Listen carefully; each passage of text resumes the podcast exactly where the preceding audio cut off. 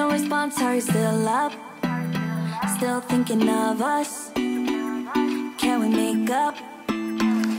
It's so hard to forget all the bad things that went on between us. 3月25日木曜日日常の毎日を記念日にそんなあなただけの Wake Up Radio 本日もピオラジパーソナリティナビゲーターはさこたんですおはようございますはい本日オープニングトークはまあ春うららかなこの季節。なかなかねあの気持ちが高揚していてふと気がつくと体の不調を感じている。そんな時ありませんか？まあ本日は春に疲れやすい場所とそこに関する、まあ、食べた方がいいもの飲み物なんていうのを紹介していきますね。2パターンに分けてお伝えしていきます。まずは A の方。あのーこの春の時期っていうのはストレス特にイライラ度がね増しやすい時期でもあるんですよね。そうするとあの腸内環境が少し乱れてあのガスが溜まりやすくなったりするそうです。そして B パターン。あの目の疲れを感じやすい時期でもあって、まあ、目に対する違和感あとは体のしびれや震えプラス爪がいつもより柔らかい気がすると。まあそういった症状が出る季節なんですって。まあその A ストレスが溜まりやすい人にはおすすめ飲み物がジャスミンティーそしてミントティーカモミールティー。まあこういったハーブ系のお茶がねあの有効的だそうです。そしておすすめ食べ物が柑橘類。レモンみかんオレンジ柚子グレープフルーツなど。あとは香草ですね。セロリや春菊パセリなどが有効的だそうです。そしてあの目の疲れや体がちょっとしびれたり震えやすくなってるなという方におすすめな飲み物がほうじ茶紅茶。そして食べ物の方がまあいちごやぶどうそしてほうれん草や小松菜。でこの A にも B のにも効く春の時期に食べた方がいいものがレバーとなってます。豚でも鶏でも牛でも大丈夫です。レバニラネバニラなんていうのもいいのかななんて思ったりします。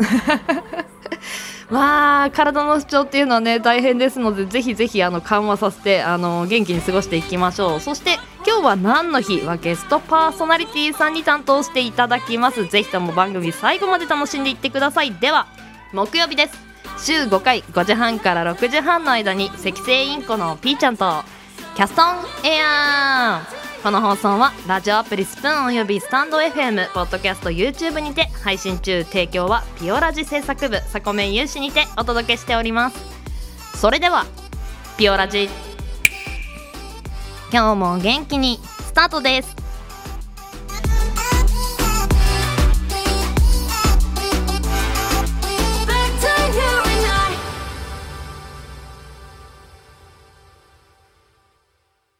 今日も新たな一日が始まる。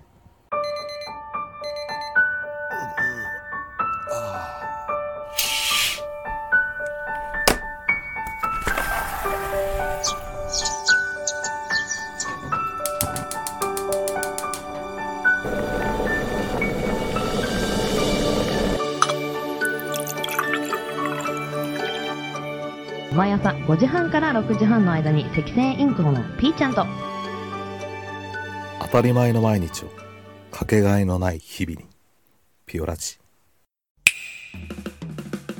今日は何の日？月曜金曜担当のさこたんです。堂々とね。火曜日担当のリゾーです。2個も食べちゃいます。水曜日各週担当のきらこです。いくつか投稿されたんです。水曜日各週担当ヨッシーです。皆さんよろしくお願いしますね。木曜日各週担当のふみです。あと1話だけ見たい。木曜日各週担当のデウです。僕は大好きでは本日のアラカルトは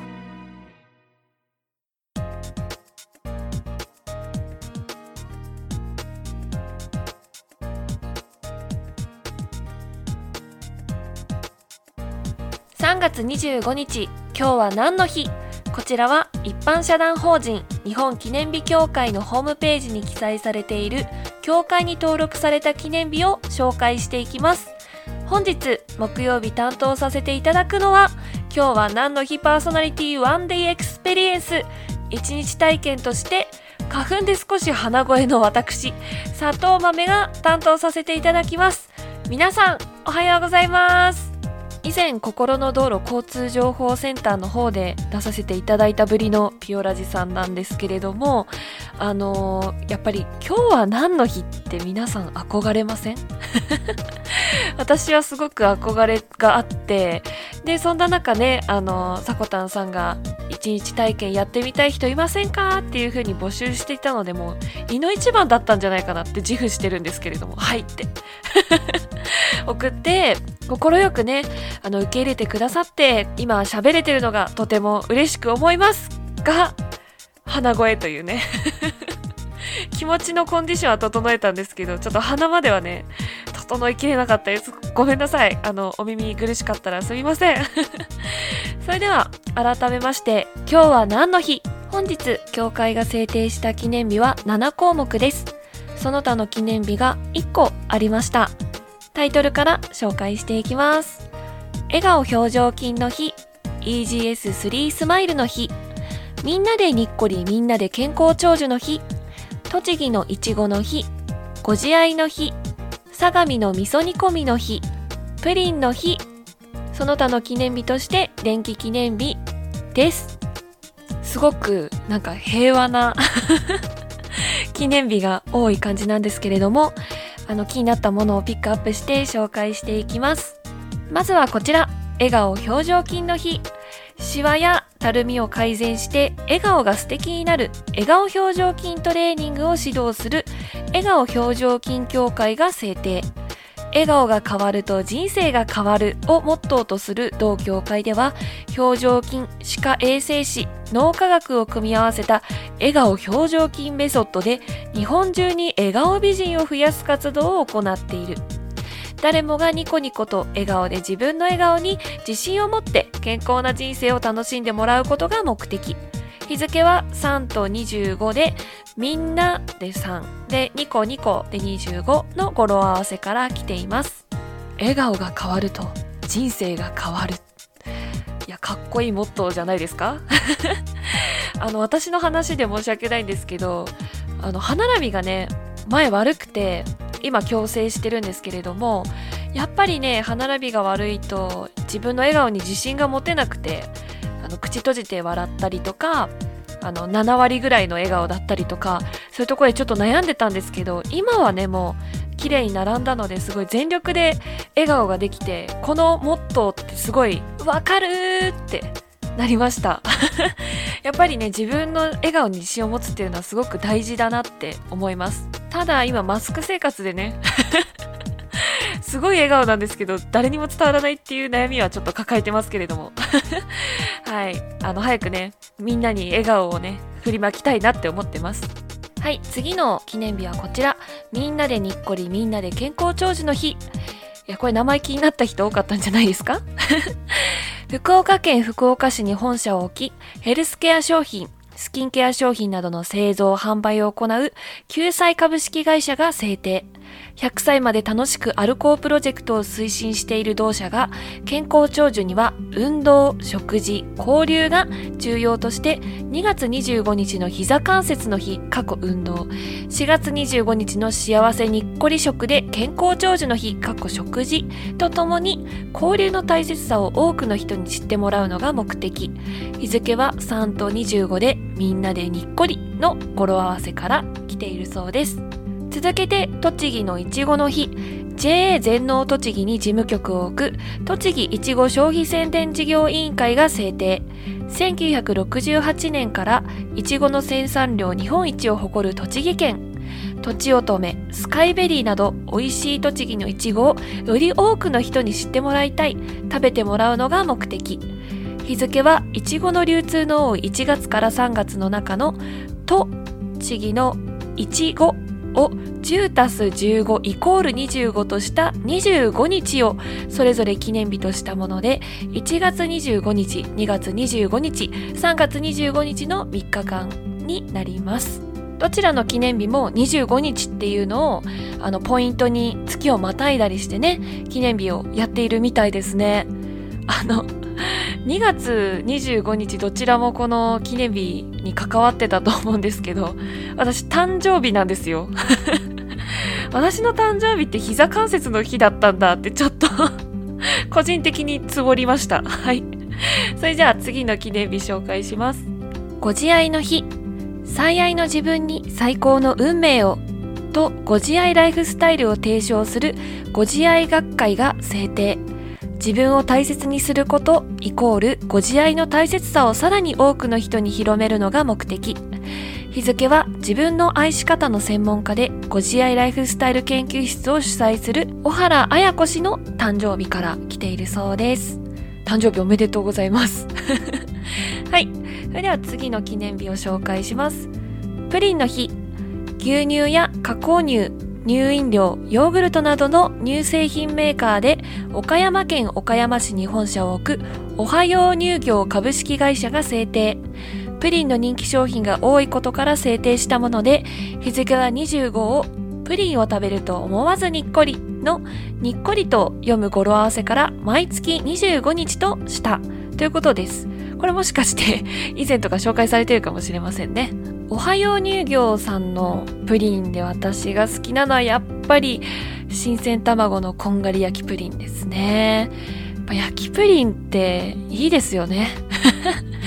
まあ、プリンって家でもね作れば、まあ、作れちゃうんですけど焼きプリンはやっぱりバナーとかがないと作れないですしバナーをあまり焼きプリンのために買おうとは思わないのでやっぱ焼きプリンはね市販を買う人が多いんじゃないでしょうか。その中でもね、おはようさんの、いや、新鮮卵のこんがり焼きプリンはとても美味しいので、いつもスーパーに行って買っちゃいますね。ということで、今日のおやつの時間にプリンを買って、えー、自分のね、素敵なところ、頑張ってるなって思うところなど考えながら、ご自愛しながら過ごしてみてはいかがでしょうか。では、教会が制定した記念日7項目。その他で1個の中から5つ紹介させていただきました。CM 明けは目覚ましコーナーになります。明日の担当はさこたんさんです。ここまでの担当は一日体験で務めさせていただきました。佐藤豆でした。はい、ここまで聞いてくださりありがとうございました。皆さんにとって今日がとても素敵な一日になりますように、特に花粉に負けないようだね。はい、それでは、いってらっしゃい。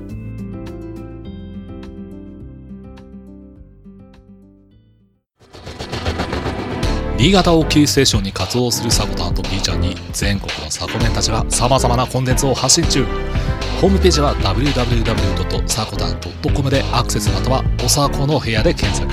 YouTube サコタンチャンネルもグローバルに展開中。チェックイアウ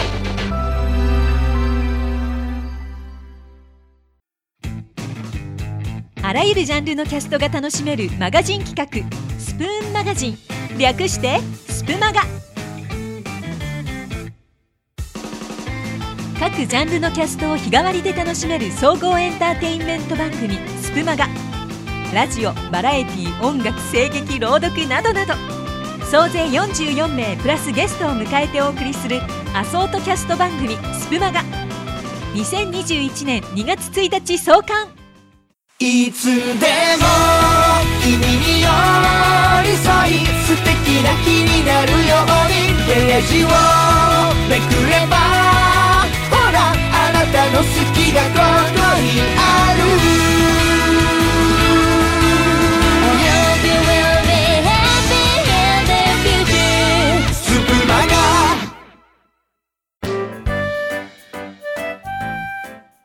目覚ましコーナーのお時間です。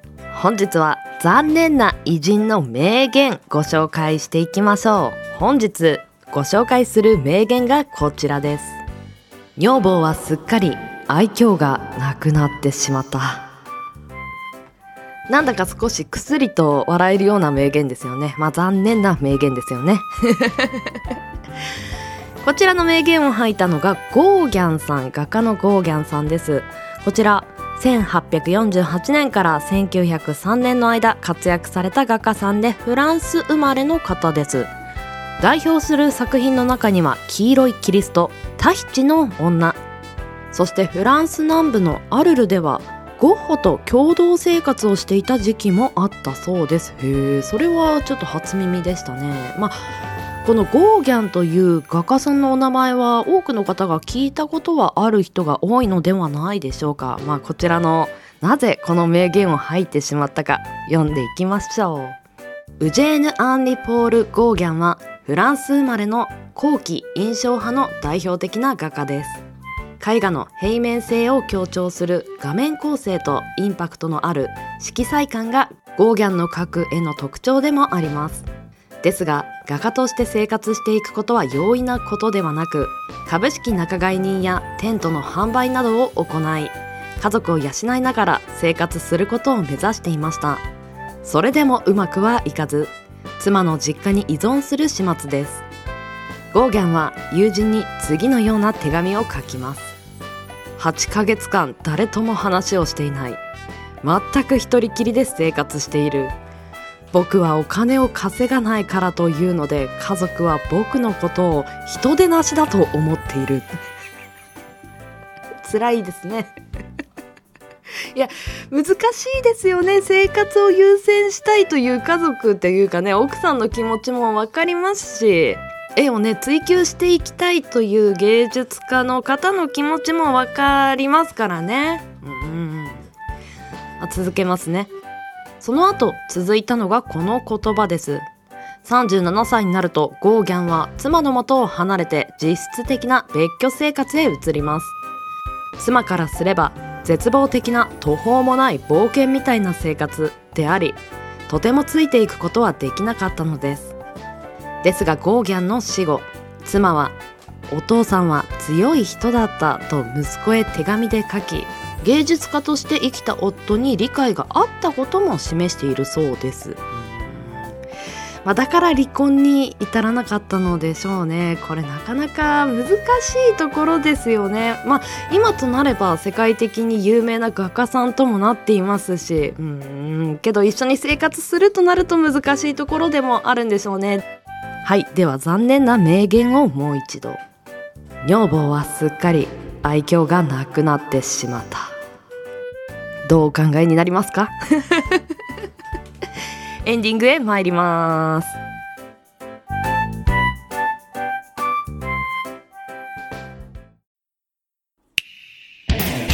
ピオラジ。ピオラジ。ピオラジ。ピオラジ。ピオラジ。ピオラジ。ピオラジ。ピオラジ。ピオラジ。ピオラジ。ピオラジ。ピオラジ。ピオラジ。ピオラジ。ピオラジ。ピオラジ。ピオラジ。ピオラジ。ピオラジ。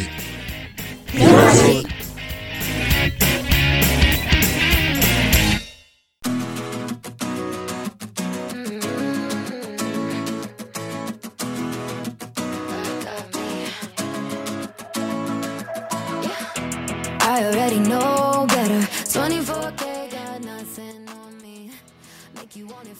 本日もエンディングのお時間となりました。今日は何の日？ゲストパーソナリティ担当していただいたのは佐藤豆ちゃんでした。お疲れ様でした。前回の心の道路交通情報センターから2回目の出演になります。こちらの方ご紹介していきましょう。まずは気になるところが年齢が5歳、うん、前回もね私ここで戸惑ったんですよ。そして続きますよ。女性の方で。えっとこれは役職なんでしょうか？ベンチャー幼稚園児と書いてあります。もう謎です。解説不可能なので活動の方をご紹介させていただきましょう。個人のアカウントからは密偵ラジオというラジオを不定期で発信されています。本の紹介や解説がメインでしてそしてねお便りコーナーなどでリスナーさんとも楽しめる番組となってます。ぜひぜひ遊びに行ってみてください。そして CM の方も挟ませていただいたのですがスプマガという番組のメンバーの一人でもあります。こちらの方でも活躍されてます。ぜひチェックしてみてください。今回は本当にありがとうございました。やっぱりねあの新鮮さとか話し方が一人一人違うので私も学べるところがたくさんあって本当にありがたかったです。また遊びに来てくださいね。では番組締めさせていただきます。ピオラジは朝の元気と明るさが。心に届くラジオを目指して今日は何の日や目覚まし情報を発信する。15分から20分程度の音声コンテンツとなってます。あなたのハートいいねコメントぜひお待ちしてます。朝のエンジンブーストにピオラジオ。ここまでのお相手はさこたんでした。次回配信は明日金曜日の朝のピオラジになります。また明日お会いしましょう。それではいってらっしゃい。行ってきます。いつも聞きに来てくれてどうもありがとう。今日も君はさこめん今日も素敵な一日にいってらっしゃい。